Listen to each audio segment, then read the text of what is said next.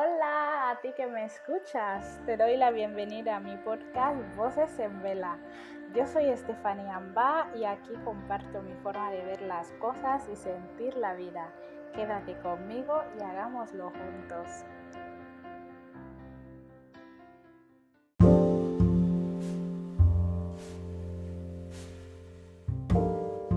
Este es el episodio número 44 de la temporada 5 de Voces en Vela. ¿Y de qué voy a hablar? Pues hoy hablaré, o más bien hoy compartiré un texto sobre Año Nuevo, un texto poético, un texto reflexivo que además puedes encontrar en mi blog vocesenvela.com. Como siempre, espero que te guste mucho.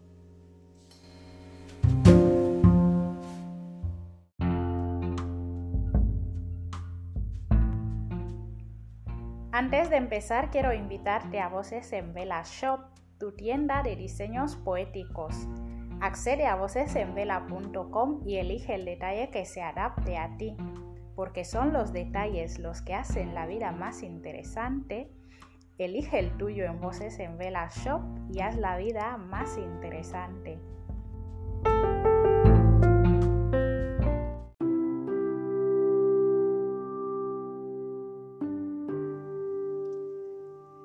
Atrás queda el año de números gemelos, pero me pregunto si algo ha cambiado con el paso del tiempo. No ha terminado enero y ya he renunciado a lo que me parecía seguro. Primer acierto o primer suicidio. Supongo que lo sabré al final del próximo invierno.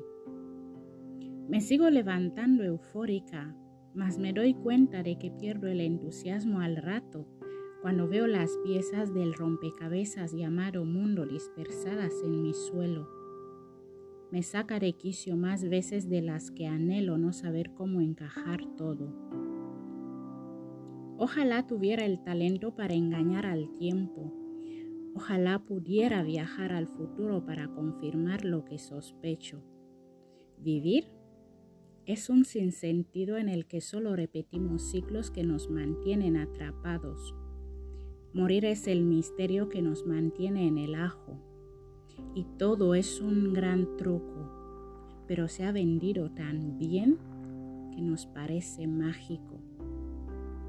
En este momento me asusta lo valiente que me siento, pero soy consciente de que mis miedos me dan más miedo y que el arrepentimiento no tiene espacio cuando solo juego con las cartas que me han tocado a veces tienes privilegios, a veces naces estrellado y tienes que construir una flecha que apunte al cielo con tus pedazos. Sé que no es sano, pero aún miro al pasado a menudo para comprobar que no me encuentro en el presente que vivo y que desconcierta no saber lo que aguarda el futuro, aunque me guío por esta voz del yo que grita, y me advierte que es la mejor brújula y garantía que tengo. Es un año nuevo y creo haber aprendido algo después de tanto. Nada de objetivos para impresionar al resto, nada de objetivos que no habré cumplido cuando el reloj se ponga a cero. Navegar en lo austero cuando toca es lo correcto. Adoptar los hábitos que todos ignoramos por ser pequeños es lo efectivo y como de costumbre, aún saco el pesimismo escribiendo, porque lo llevo dentro junto a su opuesto, pero vivir desde el primero es insoportablemente oscuro.